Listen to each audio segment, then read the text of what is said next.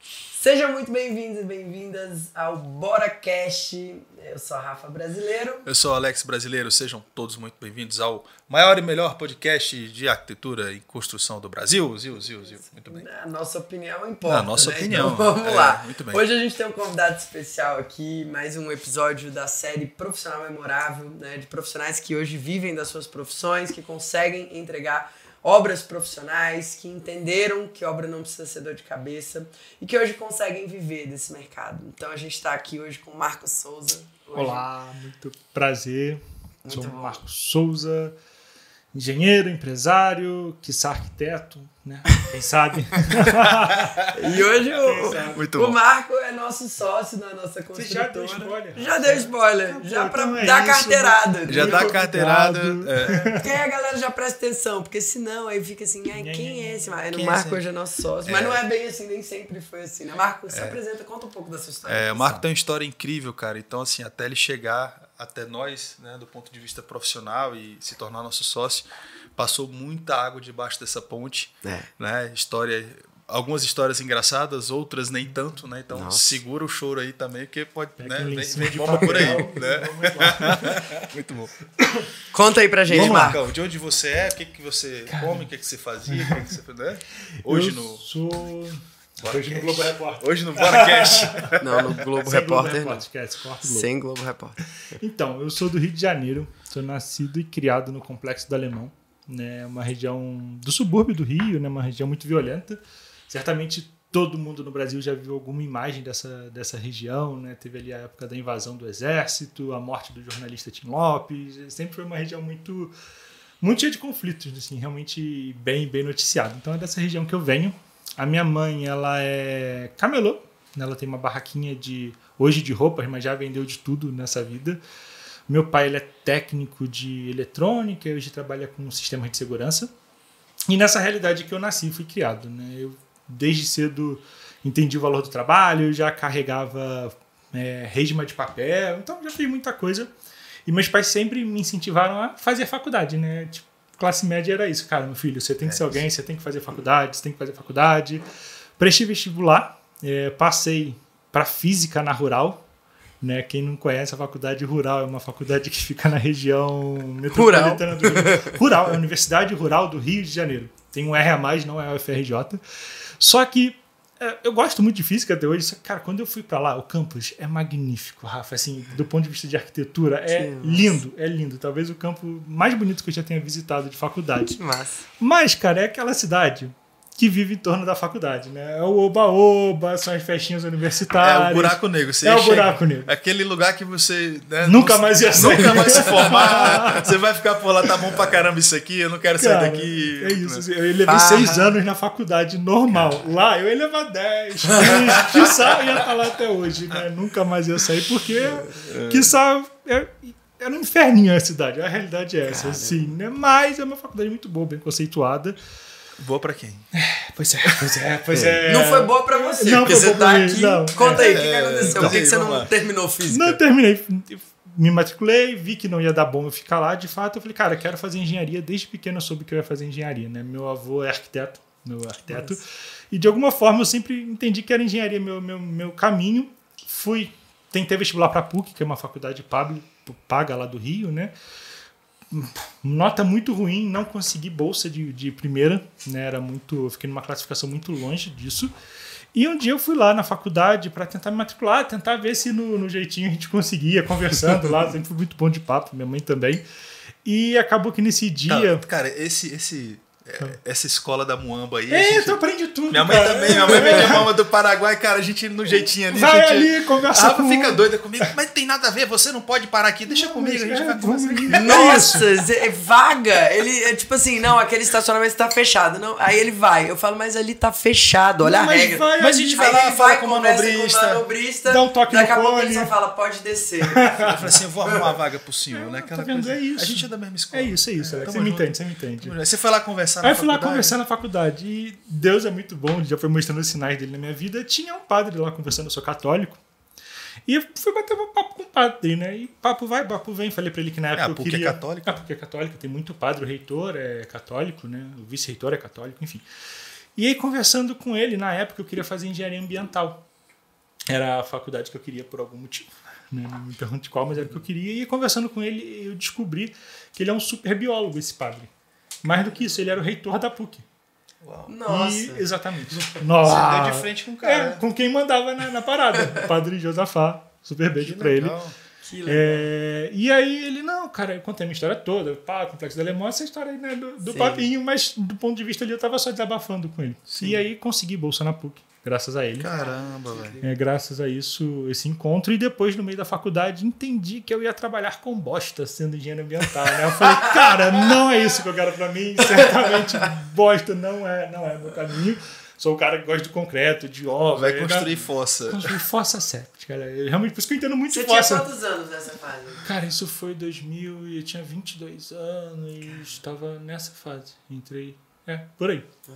Algo assim. Perdidinho. Foi Perdido. pra física, depois foi pra engenharia ambiental. ambiental. Perdido na vida. Cara, é, Perdido na tá vida, Rafa. perdido. Ou seja, todo mundo tem salvação. Todo mundo tem salvação. Você tem salvação. Mas É, tem se, uma você, coisa. se você hoje está na Tá bosta, como o Marco está. Eu estava na bosta, camarada. Eu estava, literalmente na bosta, Cara, estudando sobre bosta, pensando em trabalhar com bosta. eu só estava sobre bosta e sobre clima. Não, é, Era- a, gente tá eu sacane- a gente tá sacaneando os engenheiros ambientais, né? Não é bem assim também. É, É um Tal- pouquinho- depois da fase que eu saí, talvez melhore. Então, não sei te falar. Até então, Até então era isso, Então era isso. E lá na PUC era muito fácil mudar e eu sempre tive na cabeça, falei, cara, eu quero ganhar dinheiro. E a engenharia ambiental não ia me dar isso, eu entendi que estava tendo um boom, né? O Brasil tinha, ia sediar a Copa do Mundo, as Olimpíadas e todo esse movimento estava acontecendo. Falei, ah, engenharia ambiental. Fui para engenharia ambiental, demorei pra caramba para me formar, porque logo assim que começou Você a foi pra engenharia civil. Desculpa, é, É. fui pra engenharia civil. Eu Estava na ambiental, fui para civil. Assim que eu mudei para civil, foi no quarto período, eu falei, cara, eu preciso estagiar, eu preciso ganhar dinheiro. Voltar Sim. àquela máxima de ganhar dinheiro. E aí comecei a estagiar. Então eu estagiei na, na Cirela, depois eu estagiei na Andrade, onde eu fui contratado na época. Então trabalhei em grandes obras lá do Rio de Janeiro. Trabalhei no Parque Olímpico, na Transcarioca. Experiência top. Experiência foda de, Foda, de engenharia. Que certamente vai demorar para ter de novo aqui no Brasil né? Trabalhei um pouco na cidade da música também e foi essa a minha vida. E aí veio a Lava Jato. A Lava Jato veio, goste ou não, ela veio e ela quebrou as grandes construtoras, né? A Andrade, a Odebrecht, elas faliram. E demitiu todo o seu quadro de funcionários, exceto das obras que estavam sendo entregues. Então, quando a minha foi entregue né, lá no Parque Olímpico, eu fui junto com todo mundo. Fiquei desempregado. Sim. E aí, cara, eu entrei numa fase. Não foi uma depressão clínica diagnosticada, não foi no psicólogo, mas foi uma fase muito deprimida da minha vida. Ah, vai saber, né? É, deve ter Você não foi em busca de. Vai saber, né? E eu, eu pesava na média 110, 120 quilos. E eu fui nesse período de tempo de, de desemprego de um, dois anos, eu engordei 40 quilos ali, né? Eu fui a 163, foi meu pico de peso. Cara, E aí conheci já o Ítalo Marcili, né? Nosso querido amigo, cliente. E o meu processo de transformação começou daí. incrível. Eu parei de culpar os outros, falei, cara, assim, a responsabilidade é minha, a Lava Jato não tem culpa, eu tenho que correr atrás, eu tenho que correr atrás e tal. E um dia eu fui numa consulta no cardiologista, era hipertenso desde os 18 anos, e o cardiologista falou para mim o seguinte, Marco, cara, do jeito que você tá indo, você não vive até os 50 anos, sabe? Você tá no caminho da morte certeira. Porque o meu coração ele já estava crescendo de tamanho, né? E como o músculo ele estava crescendo, estava chegando em 2 milímetros de crescimento, que é algo bizarro para um, pra um órgão tão vital que nem o coração. E ele falou: Olha, eu te recomendo agora fazer a cirurgia bariátrica. Né? Não é o caminho mais fácil, não é mais rápido, mas assim, isso vai salvar a sua vida. Então, fiz a cirurgia bariátrica, junto lá com o Ítalo, né? com o Guerrilla Way, com o GW. E aí emagreci, fui emagrecendo, fui emagrecendo. E nesse processo eu entendi que eu não podia repetir as mesmas coisas que eu estava fazendo antes, de ficar em casa parado, sem fazer nada, vendo televisão, comendo leite condensado, essas coisas. Eu falei, cara, vou trabalhar. Não tinha emprego, né, na minha área. Eu não sabia fazer mais nada. É, Eu só tinha carteira de motorista. E aí eu não tinha nem cartão de crédito, não tinha conta bancária, zero, zero, zero. Aí eu falei, cara, vou ser motorista de Uber. E aí foi assim que eu entrei no Uber. É, é, minha sogra me prestou o cartão de crédito dela, aluguei um carro na, na empresa de locação e comecei a rodar de Uber. E aí eu tive um outro grande ensinamento na minha vida, assim, né? Que trabalhar muito, trabalhar por muito tempo, ficar 18 horas sentado para cima e para baixo, para um lado para outro, não mata ninguém. Eu lembro quando você falou isso pra gente uma vez, né? Eu, eu visto o Marco, a gente tava ainda trabalhando juntos, né? Assim, de parceria e tal. Sim. E eu falei pro Alex, eu falei, cara, olha o que, que esse cara acabou de falar pra gente, assim, né? Ele falou uma coisa que é muito real, que a gente vive isso no dia a dia. É, Até é hoje, É né, nossa Rafa? cultura, até hoje a gente Até se hoje, precisar. a gente, duas da manhã a gente tá falando de Porra, trabalho. Se precisar, É. cara, faz o que precisa ser feito, né? Então, assim, tudo. trabalhar não mata ninguém. Não a mata. falta de trabalho, a falta de dinheiro, Mata. a falta de Pra dignidade. mim, o que mata o ser humano é a falta de mata. esperança de dias melhores, é a, é a falta de, de um propósito, é a falta de né, perder a fé né, de que as coisas podem pode melhorar, melhorar. né, e tal. É. Agora, trabalho, ué, manda aí. Mata não. Manda, Manda, aí. mais. Quero Manda mais. Quero manda mais. E, e nesse caminho do Uber também, uma amiga me deu o livro de vocês, o primeiro guia definitivo. Ah, essa história é, É boa. muito boa, é Essa muito história boa. é boa. Olha aí, vocês Vai vão lá, ver. Vai, sobe num palanquinho, Sobe no Marcos palanque. Souza. Muito vai bom. Lá vai, lá vai. Tá. Ele, Tá aí, tá aí o livro, ó, o antigo. esse aqui. ele Tá nem à deu venda mais, presente. Você Nem leu o mais. livro, Marco? Esse Tá aí, aqui eu você nunca li. tava esse no. Uber, ganhou um livro de quem? De uma amiga que fez faculdade comigo, que se formou comigo.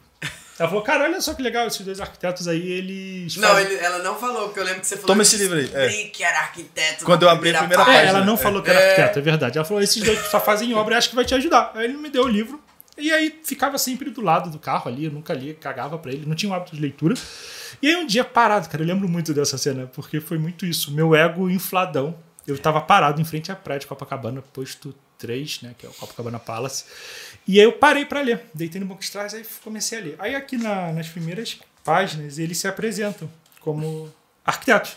Aí eu, engenheirão, trabalhei na obra olímpica, né? Falei, cara, puta que pariu, o que, que esses arquitetos querem me ensinar de obra? Porra nenhuma. Fechei o livro. E continuei no Uber por mais gloriosos oito meses, um ano, alguma alguma coisa assim. Por conta do ego, que talvez se eu tivesse lido e tivesse acompanhado com mais afinco as redes sociais, né, do Bora, da Rafa e do Alex, talvez eu tivesse antecipado, cara. Quanto não, não me custou esses oito meses de puro ego, de pu- pura vaidade? E vaidade boba. Assim, não, é, não era. E é mais do que isso, tá, Rafael? Não era só implicância de engenheiro com arquiteto. Era vaidade. Assim, eu sou superior a eles no conhecimento Sim. E não quero aprender com eles. Foi isso Não que tenho passou. nada pra aprender. Não tenho nada pra É, aprender. já Quem- aprendi, já trabalhei em obras grandes, né? E tal, e eles não têm nada a me ensinar. Um livrinho desse aqui, todo. Cara, não, não tem nada pra mim. Mal diagramado, porque inclusive esse É. daí, a- a- essa O novo tá versão aí, nossa, nem se compara, né? Olha Tá muito aí. mais bonito. Muito mais bonito. E Talvez se fosse esse, você teria fácil. É, um livro maior, Vamos lá. pretão e Pretão, tal. capacetão preto na capa. Mas esse aqui, coitadinho, não dei, nunca li. A verdade é que eu nunca li esse livro. Já li o outro, mas esse aqui eu nunca li. E fiquei mais um tempo ainda no Uber, né? E acompanhando vocês muito pouquinho, já seguia vocês nas redes sociais, mas não, não, não acompanhava, não era aquele, aquele aluno assim. E, bom, aí um dia no Uber eu falei, cara, eu acho que eu posso algo mais, eu acho que eu posso botar meus talentos, eu posso. Já, já sem ego, sabe? Porque no Uber, gente, é muito assim, as pessoas são muito mal educadas, o ser humano é muito mal educado. Você chega num ponto de entre e sai, entre e sai pessoas, que você é só um robozinho ali dirigindo pra elas. A pessoa não te dá mais bom dia, não te dá mais boa tarde, arranha a porra do teu carro, é, reclama do som, reclama do ar-condicionado, é uma merda. A realidade é assim, e assim, a sua humanidade ali um pouco só sobra o teu braço que dirige. Você vira um robô, sabe? Você perde a sua. dig- Não a dignidade humana, é muito forte isso, mas você começa a perder aquela. aquele- Sensibilidade, né? É. Você, tipo assim, você começa a cagar. Você fala, começa a "Putz, cagar. Exatamente isso. Exatamente isso, Alex. E é. em um momento eu falei, cara, eu acho que eu posso oferecer mais do que minha habilidade em dirigir, dirigir para os outros. Falei, ah, vou abrir uma empresa. Vou abrir uma empresa, de novo, minha sogra, Santa Sogra, me prestou dinheiro, abri um CNPJ, né? Porque pra mim, empresa tinha que ter CNPJ. Não, não dava pra, pra pensar em cliente, Bem- nada disso. Bem quadradinho. Bem Bem quadradinho. pensamento De né, engenheiro. de engenheiro Bem que.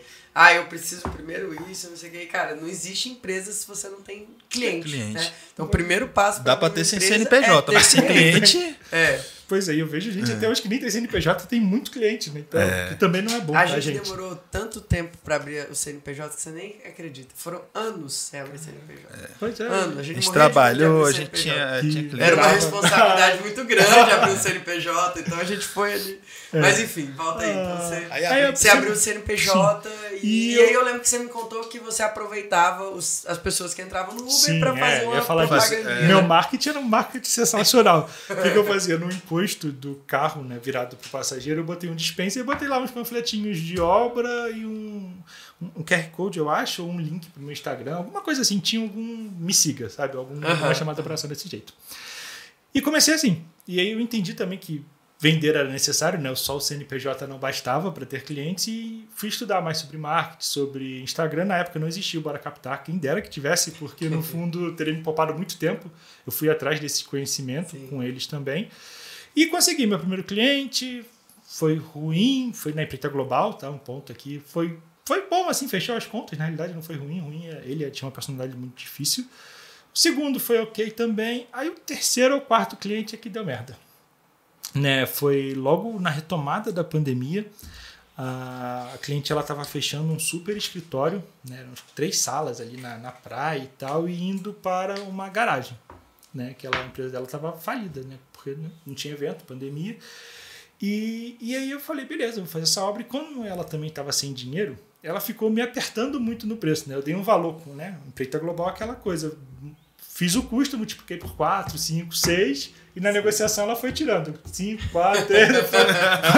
Foi, naquele limite ali para para para não Pra pegar. para pegar. Isso 2020. 2020 foi junho de 2020. Olha na que realidade eu entrei na obra, deve ter sido maio, abril. Cara, é inacreditável. De cara. 2020. Parece que faz anos. que Parece que faz- vai ser né? 10 anos, né? Parece Foi que tem uns 10, 10 anos, aqui Mas aí, mas, mas aí, mas aí. É muito louco essa, É muito, essa muito. informação. Eu não tinha me realizado pô, nisso esse há tanto marco temporal, tempo, né? é.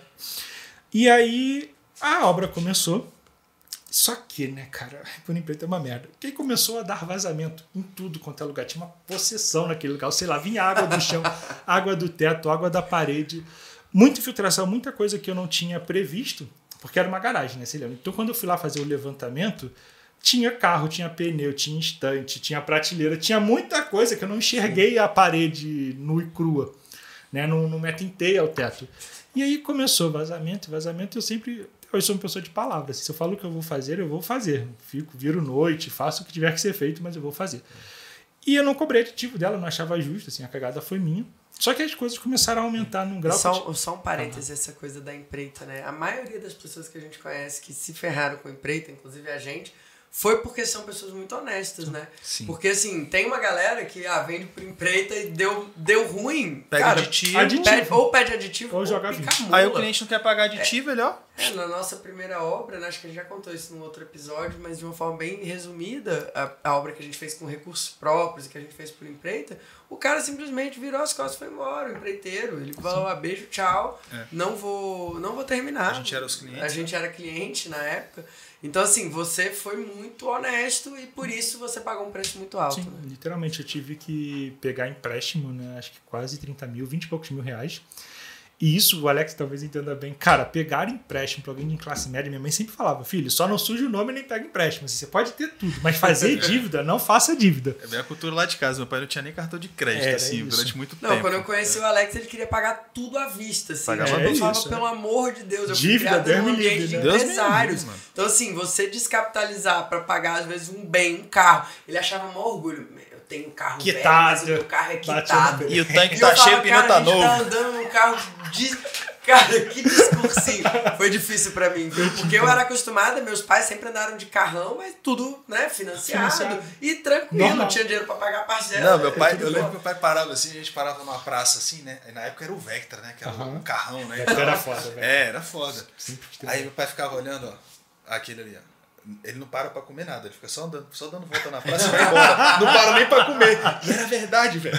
Depois a gente ia. que- Pô, Nápoles era desse tamanho, Aham. reais, né? Depois a gente ia ver, era verdade. isso, né? O cara só tinha o dinheiro pra dar, né? E, e o carro. Comprava o carro, o carro quitado. Tá Não, doido. quitado nada. O- o- Finan- Essa galera era o Ah, boleto. Meu pai falava, ó, e os boletos do Ah, porta-luva? tá. Era, era um livro desse aqui de guia de boleto. O cara É, não para nem pra jantar com a namorada, Não. vai embora, entendeu? Mas era isso. assim, Era então, isso. Era, era, foi uma outra quebra interna, assim, Sim. de, de não. de ter que pegar, de me endividar, Sim, é a palavra. Uma, e foi uma humilhação. uma de humilhação, certa mais forma, uma né? humilhação. De Deus foi pisando. é, viado, aperta Esmaga, mais aqui. esfrega sua cara no asfalto, Ai, assim, cara. E, bom, aí peguei empréstimo, concluí, tava concluindo a obra, e depois que eu peguei, foi realmente assim, falei, cara, eu vou acabar essa obra, mas tá na hora de parar com isso. Foi um dia, era 11 horas, e talvez tenha sido um dos dias mais dramáticos para mim, assim, interno, que foi aquele dia que eu falei, cara, agora sim acabou tudo, sabe? Aqui acabou minha carreira, vamos voltar pro Uber e tá tudo bem, e ficar por lá o resto da vida que tá bom, tá bom.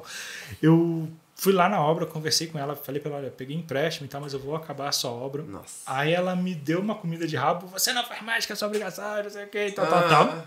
Aí eu voltei pra casa, assim, destroçado interno, entrei embaixo do meu cobertor e fiquei lá, assim, sabe? 11 horas o doente lá no, embaixo No do Rio de cobertor, Janeiro, no Rio de Janeiro, no calor, Complexo do no Alemão, complexo do Alemão, no calor de lá. Se escondendo do mundo me mesmo. escondendo de mundo mesmo. Exatamente isso, Alex. E aí fiquei no Instagram e apareceu uma chamada, um anúncio, não sei bem o que que é, do Alex falando Eu da acho que não mentoria. era anúncio, não. Porque Era a stories. mentoria nunca teve anúncio. Não deve ter sido deve stories, stories, mesmo. deve É. ter stories. Stories.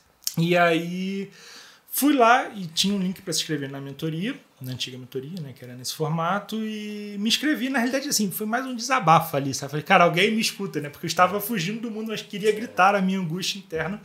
E contei toda a história lá, resumidamente do que eu tô contando aqui para vocês. Tinha uma aplicação lá, você podia preencher. Isso, exatamente. Era um formulário e no final vinha falando assim: olha, acho que a mentoria custa em torno de 12 mil reais, de 15 mil reais, alguma coisa É. assim, você tem dinheiro para pagar? Eu falei, ah, rapaz, tenho, agora com empréstimo, como não tenho? Não, brincadeira. Eu pensei assim, falei, cara, se eu botar que não, ele não vai ler. Se eu botar que sim, ele vai ler. Então vou colocar que sim. Esperto. Esperto. Aí eu botei que tinha. Aí deu um dia ou dois, foi um tempo muito, muito curto. O Alex me liga, me ligou um número de Brasília, né? Meu banco é o Banco do Brasil. Eu achei, porra, o banco já está me cobrando, né? Porque, porra, já mal foi. E era o Alex me ligando. E aí nessa conversa o Alex perguntou um pouco lá das questões de formulários, o que, que tinha sido e tal, essas coisas. E na minha casa estava tendo faxina, alguém estava passando aspirador de pó. Eu fui pro lado de fora de casa, é uma casa do subúrbio realmente, que tem quintal, e a vila da família tem três casas no mesmo quintal. E aí começou um tiroteio bizarro. Assim, um tiroteio seco de fuzil, sabe? Eu falei, ficou aquele silêncio assim, aí o Alex cara, tá tudo bem por aí? Eu, morto de vergonha, mais uma vergonha, né? Olha quanta vergonha. Aí eu falei, cara, tá tudo bem, eu só vou me abrigar, eu vou entrar aqui e a gente barulho é muito conversa. doido. Não dá pra se identificar direito. Foi um barulho. É. Eu achei que tinha caído. Sim, tinha, estava sei lá, Seco, né? esquisito. Alto. É, pra, pra mim, todo outro lado do telefone, Sim. assim, não deu pra identificar que era que fuzil, bom. que era- Ah, eu precisava ter passado vergonha. Sei. É, podia ter dito, é, tropecei aqui no É, a escada caiu.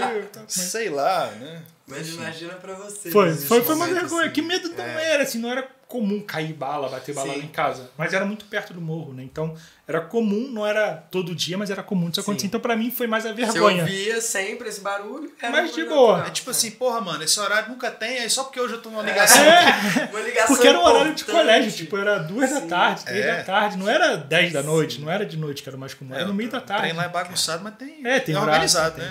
tem- É bagunçado, Cara, mas tem gerente. Isso é muito doido. Até hoje aqui em Brasília, quando eu escuto helicóptero que passa, eu já fico esperando os tiros. Que era comum, assim, é, é algo que eu ainda não Normal, destravei. Tem que pedir ajuda pro É. Passa o helicóptero, eu já fico esperando os tiros. Você vai, ai meu Deus, vou me É, abaixar aqui. É, é, tipo isso. Porque passou o helicóptero em cima do Nossa, complexo do gente. alemão, é tiroteio, né? Não tem, não tem outra, outra reação esperada. Pesado. Bom, o Alex falou, cara, então beleza, eu te aceito aí na mentoria, mas precisa pagar aí até amanhã ou hoje ainda pra garantir sua vaga. Qualquer coisa assim. Aí eu falei, beleza, não, como não? Ah, não, mentira. Eu liguei pra Deia. Eu liguei pra ela e falei, pô, amor, eu acho que isso vai, vai, vai fazer a diferença e tal. Aí ela, cara, hoje é o dia do Sagrado Coração de Jesus, eu acho. Nossa, Era um dia de junho, dia 13, eu acho, de junho, alguma coisa assim. É, eu acho que vai fazer, vai, vai mudar a nossa vida. Então, se você conseguir o dinheiro, vai firme, Nossa. Foi no dia do aniversário de Joaquim, né? provavelmente. E aí eu liguei pro gerente, falei, olha, você já me prestou aqui 20 e poucos, talvez mais 10, mais 15. Não era o valor todo, tinha sobrado um pouquinho do primeiro empréstimo, mas era tipo mais de 10 mil reais. Completava. Era né? completar o que precisava. Era 15 mil a mentoria, porque aí quem era aluno tinha o desconto, ficava 12. Como você não era É. Eu não era aluno, nada.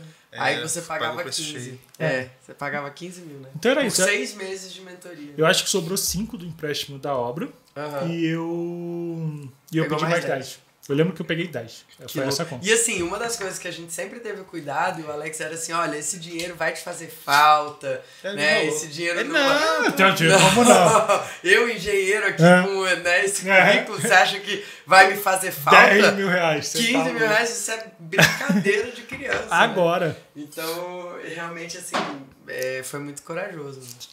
É, isso eu acho que também é um traço comum da minha história. assim, Eu sempre fui muito corajoso. Ou maluco, talvez, não sei bem, mas eu sempre tive esse, esse destemmão interno de falar, cara, acho que é bom. Ligo pra, Sim. sempre liguei pra Deia nessas decisões mais Vocês importantes. não, não vocês eram- vocês noivos? O que que vocês eram nessa fase? A gente estava namorando. A gente queria muito casar. A gente já tinha adiado o casamento uma ou duas vezes por conta de dinheiro depois da pandemia, mas a gente estava noivo, provavelmente. Legal.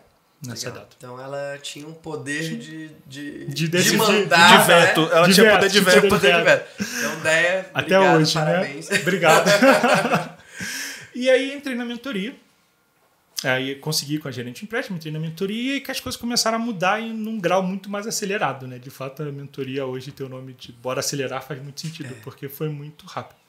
Pra mim agora é rápido. O antes foi muito triste, penoso e demorado, Rafa, mas Depois, depois foi muito muda, rápido. cara. Parece que foi tudo ontem. Não, muito louco. Porque aí depois a gente. Eu lembro que, que a gente começou a fazer obra fora de Brasília, porque a gente pegou um cliente, que é o Ítalo, né? E o Arno, sócio dele. E aí o Arno virou e falou assim: Ah, eu quero fazer. A gente entregou o projeto. Aí a gente falou assim: tá, toma o projeto. Boa sorte. Aí ele falou assim: eu quero que vocês façam a obra. Aí gente falou: Arno, a gente nunca fez obra sem ser em Brasília. E ele falou assim: se vira, eu quero que vocês façam a obra. Eu não quero, eu não quero mais ninguém, eu não quero lidar com ninguém. Arruma um aluno de vocês aí, então indica.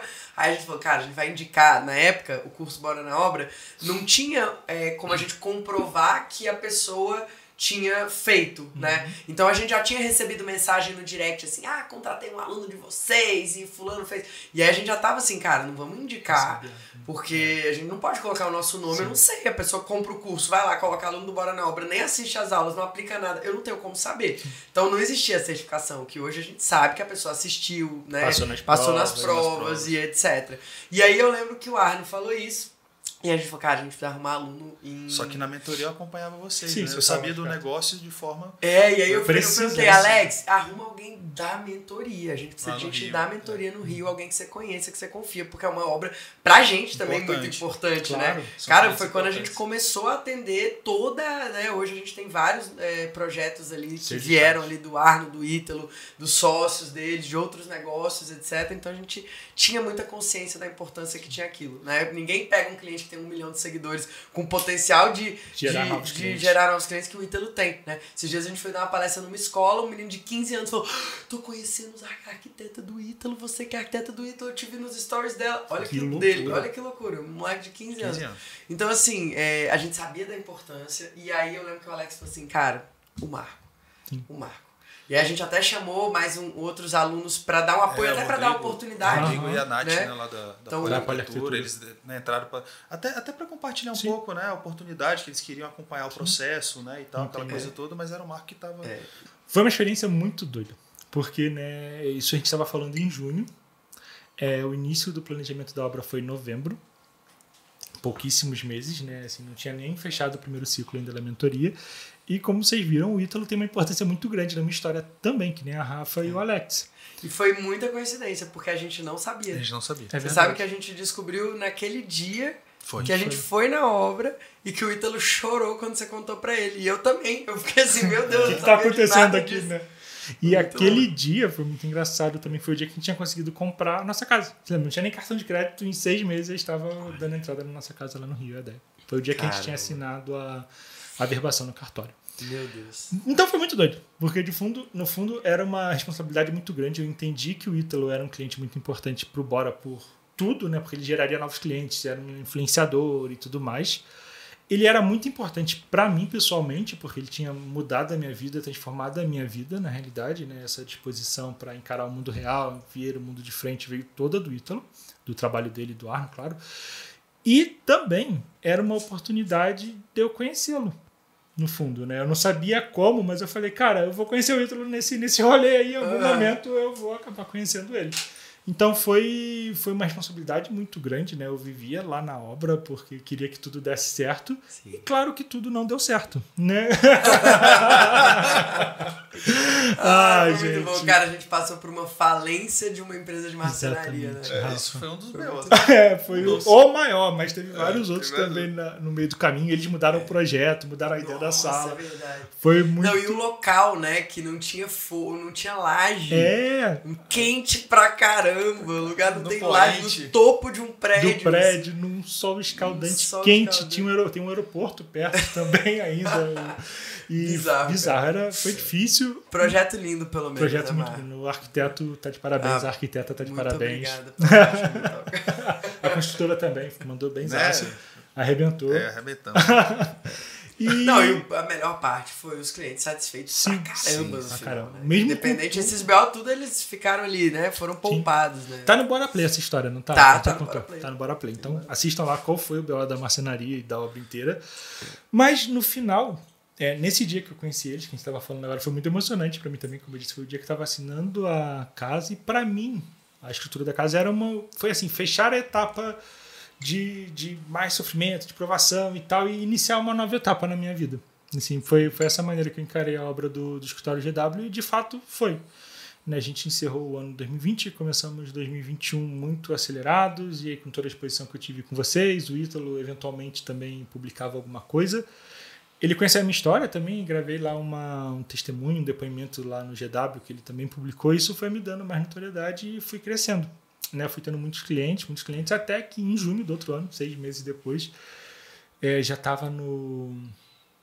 A gente já estava com seis clientes rodando, já estava assim, Já saturado. um monte de gente. Já tava, a, constru- a minha construtora já estava saturada de obra acontecendo e os clientes vindo perguntando, Marco, é, cara, quero projeto também, quero construir, estou sem projeto, quero reformar, estou sem projeto. E na mentoria eu falei, Alex, cara, o que, que eu faço quanto a isso?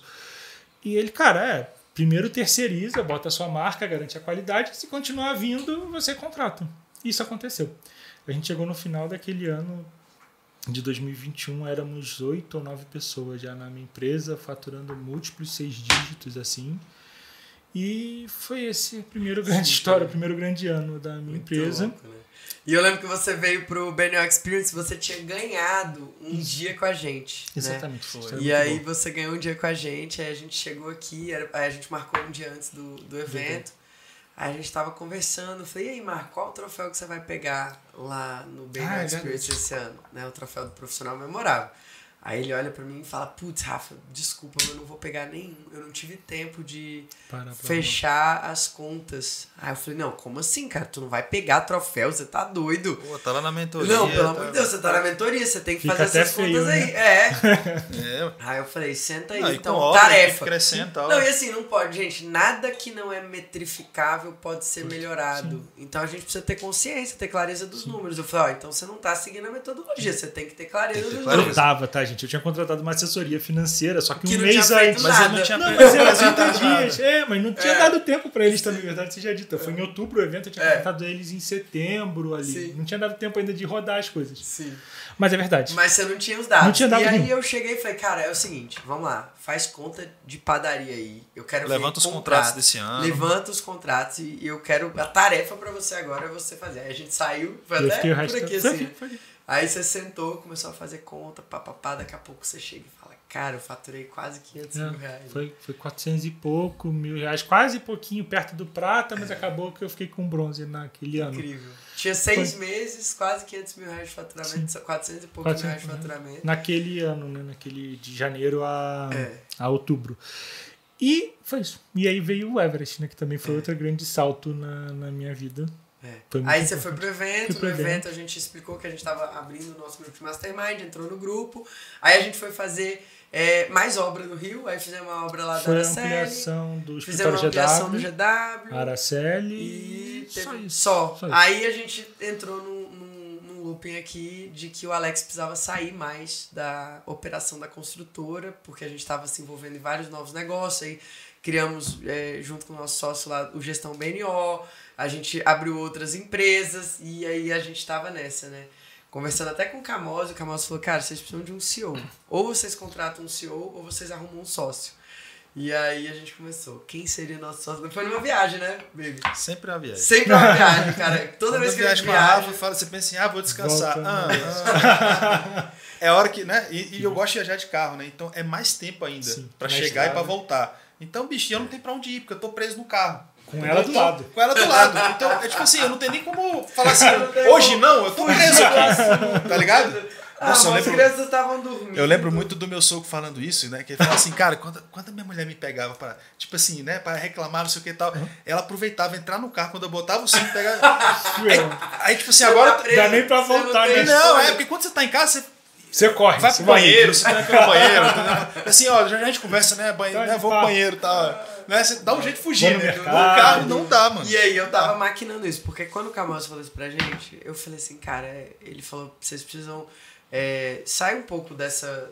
É, é, assim, não é sair da operação, mas de fato é ter uma ajuda para fazer a coisa girar é normal. no processo. Ninguém né? faz nada grandioso sozinho, É. então, independente do, do momento que a gente está, ah, tô começando. Cara, você vai precisar de gente para te ajudar nessa entrega inicial, estagiários e tal, né, profissionais. A gente foi crescendo, crescendo até chegar no ponto que a gente fala assim, cara, até para eu, eu me multiplicar, que seja, que eu, que eu não saísse totalmente da operação, mas pra gente fazer Sim. mais, pra gente fazer, né? Mas a minha ideia realmente era colocar alguém que fizesse igual ou melhor do que eu ali e a gente poder olhar pro, pro resto das né? empresas do grupo e, E enfim. E, E como é que surgiu o nome? Deixa eu perguntar pra vocês. o seu É, nome meu nome. foi principalmente por questão de valores pessoais, Sim. assim. A gente falou, cara, competência técnica a gente conhece muita gente que tem. Sim. Uhum. Muita gente que tem. Tem que Aí tinha valores. uma coisa que pegou muito forte, aí é, foi essa fome de crescer. A gente via em você assim uma ambição muito saudável, diferente É, de é a mistura, é a mistura de, de ambição com humildade, né? Então, assim, a gente É. fez aquela experiência lá no, no Rio, né? Com o GW. Então, assim, a, a sua postura profissional, Não, sua postura ética também, ética. né? né? Ah, é Aconteceu verdade. aquele caso lá, né? De que, cara, Ah. veio um cliente no Rio querendo né, um orçamento seu, aquela coisa toda. Você deu o orçamento para ele, tal, para fazer projeto, fazer obra e tal. Aí você descobriu que ele tinha sido indicação do Ítalo. Aí você, Uhum. não, peraí, calma. Eu tô fazendo essa obra aqui em parceria com o Bora, o cliente veio daqui, esse cliente não é meu. Que é o que a gente ensina lá no É. curso, né? A gente fala isso, a gente Não fala. canibalizar, né? É. O, o ecossistema. Eu falei, cara, eu que te botei na parada, a gente tá fazendo um negócio junto, né? Não é que eu tô te indicando e você tá resolvendo tudo sozinho. E a gente, ó, vou te falar, parece óbvio isso, parece uma coisa assim, a Uhum. gente fala o tempo inteiro, mas a gente já passou por situações diversas inverso. Porque a gente nunca deu conta de toda a demanda, né? O- o- desde que a gente começou a fazer marketing, modéstia à parte, a gente faz esse negócio bem feito. Então, começou a vir muito cliente. Chegou num ponto que a gente tinha alguns clientes que a gente falava, cara, esse aqui a gente não pode deixar de atender, mas eu não consigo atender com a empresa, com a estrutura. Então, eu vou fazer em parceria. Aí a gente chamava o parceiro, aí vinha o parceiro, aí daqui a pouco o cliente me ligava. Depois de meses, assim, ó, tipo, seis meses depois, ah, eu queria que você me eh, falasse aí com o fulano de tal, porque o projeto tá atrasado. Eu, que projeto? Aí eu ia descobrir que o cara tinha Eu feito tinha um vendido projeto, outra coisa. vendido outra coisa para aquele cliente que era um cliente nosso.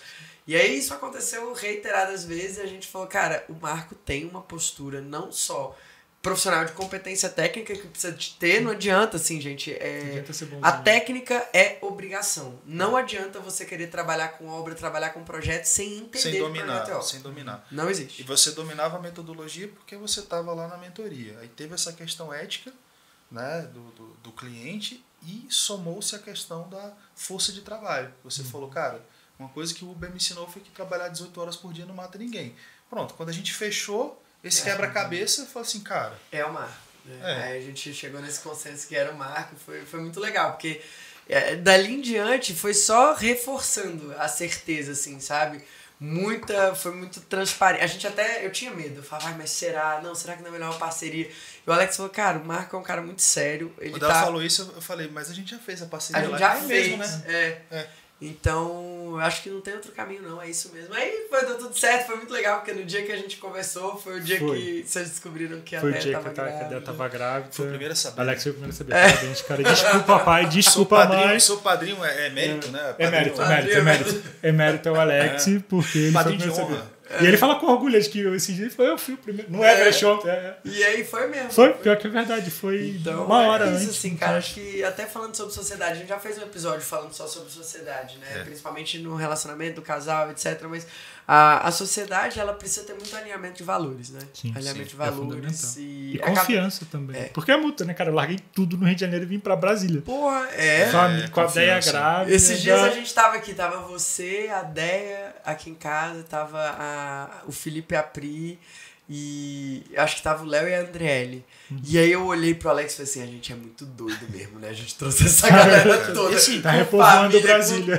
E a responsabilidade só vai aumentando, cara. Eu É. lembro. Isso tem um vídeo na internet, eu não vou saber falar palavra por palavra, mas eu lembro do Silvio Santos, cara, falando isso há muito tempo atrás. Ele era novo ainda. Ele falou assim, cara, a questão quando eu olho para essa quantidade de funcionários, etc e tal, que eu vejo a, a responsabilidade que eu tenho, isso me dá mais força para trabalhar, né? É, é- Não, o tanto de gente que a gente trouxe pra Brasília, eu fico até. Tem horas que eu fico, ai meu Deus do céu. a gente não tem o direito Mas, de parar, é. né? Tem o direito de parar. E aí foi isso, assim, então eu acho que. Entendeu o nosso papel, né? A gente tem que ser motor de prosperidade para todo mundo que tá em volta e todo mundo pensar da mesma forma, a gente vai se ajudando, porque o mercado é gigante, né? É, nunca e, para. E, É, Marco, nunca eu para. queria que a gente. eh, que você trouxesse pra galera que tá assistindo, né? Arquitetos, engenheiros, galera que tá começando, a galera que tá perdida. Não, mas ele chegou na sociedade agora, ele veio pra.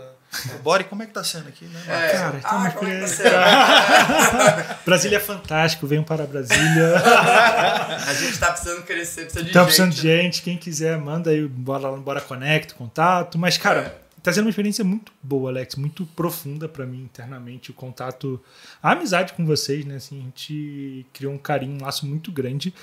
Também da cidade, assim, eu achei que eu ia estranhar muito, assim, eu sou aquele carioca da gema, sabe? Nasci na Tijuca, Maracanã, essas coisas, achei que ia estranhar muito, mas muito, tô muito é muito melhor. né? Aqui é muito melhor. Pô, aqui é aqui é muito. muito melhor. Foda-se, desculpa lá. Foda-se a praia, sabe? Foda-se. Temos o Lago Paranoá. O que, que é o lago comparado à Nossa, praia? Não- Brasil. É, aqui não tem maresia, entendeu? Os carros Os aqui carros não enferrujam. não enferrujam. né? Dá, pra, dá pra comprar carro antigo e. Dá né? e rodar bem. É. Agora só penso de land pra cima, Alex. Nada, nada, nada, Nada mais. de carro velho. Foi esse o Obrigado, tempo. Marco. O tempo. pô. Marco, me conta uma coisa, dica aí pra galera, que conselho você daria pra galera que tá ali, às vezes, deitado no banco de trás do Uber e sentado pensando no que fazer da vida?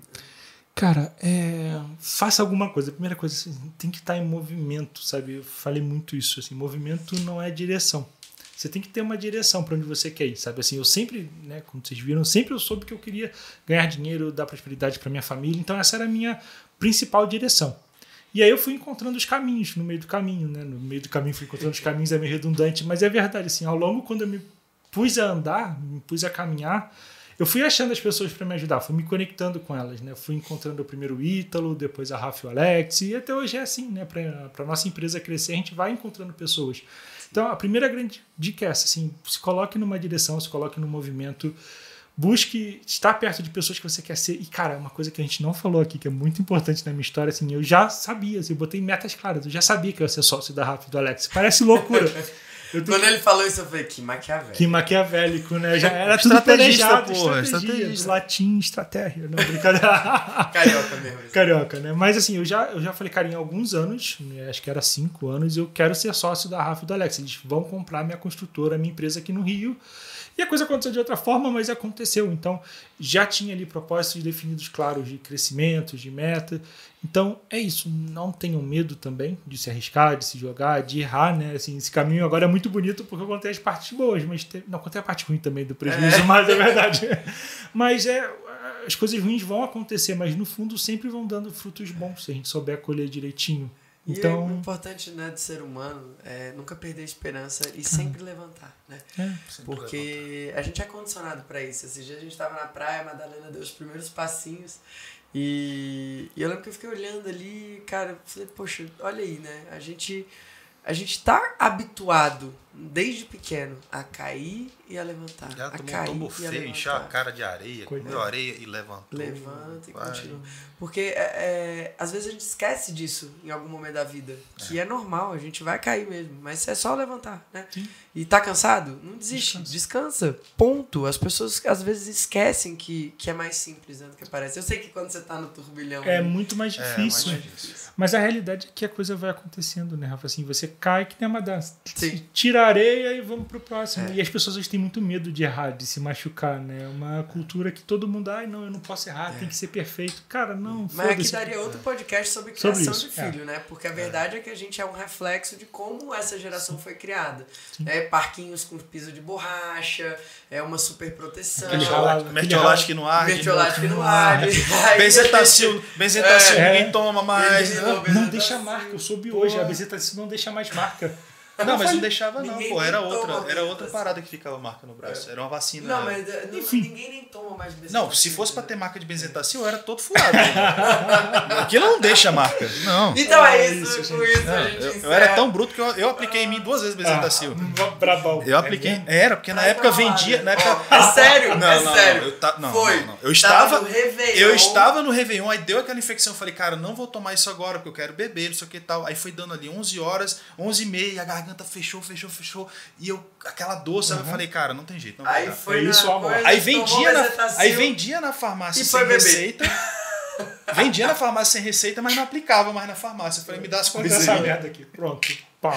É, meu irmão. É. E com isso, a gente encerra um episódio do Bora Cash. A gente se encontra no próximo episódio. É isso aí, Ah, se valeu. você não se inscreveu no canal e tá ouvindo esse episódio pelo YouTube, se inscreve no canal. Se você tá no Spotify, é, já assina aí a nossa playlist pra você ser avisado quando chegar um episódio novo. A gente se vê no próximo. Até mais. Valeu, Marcão. Até logo, gente. Valeu, Marco.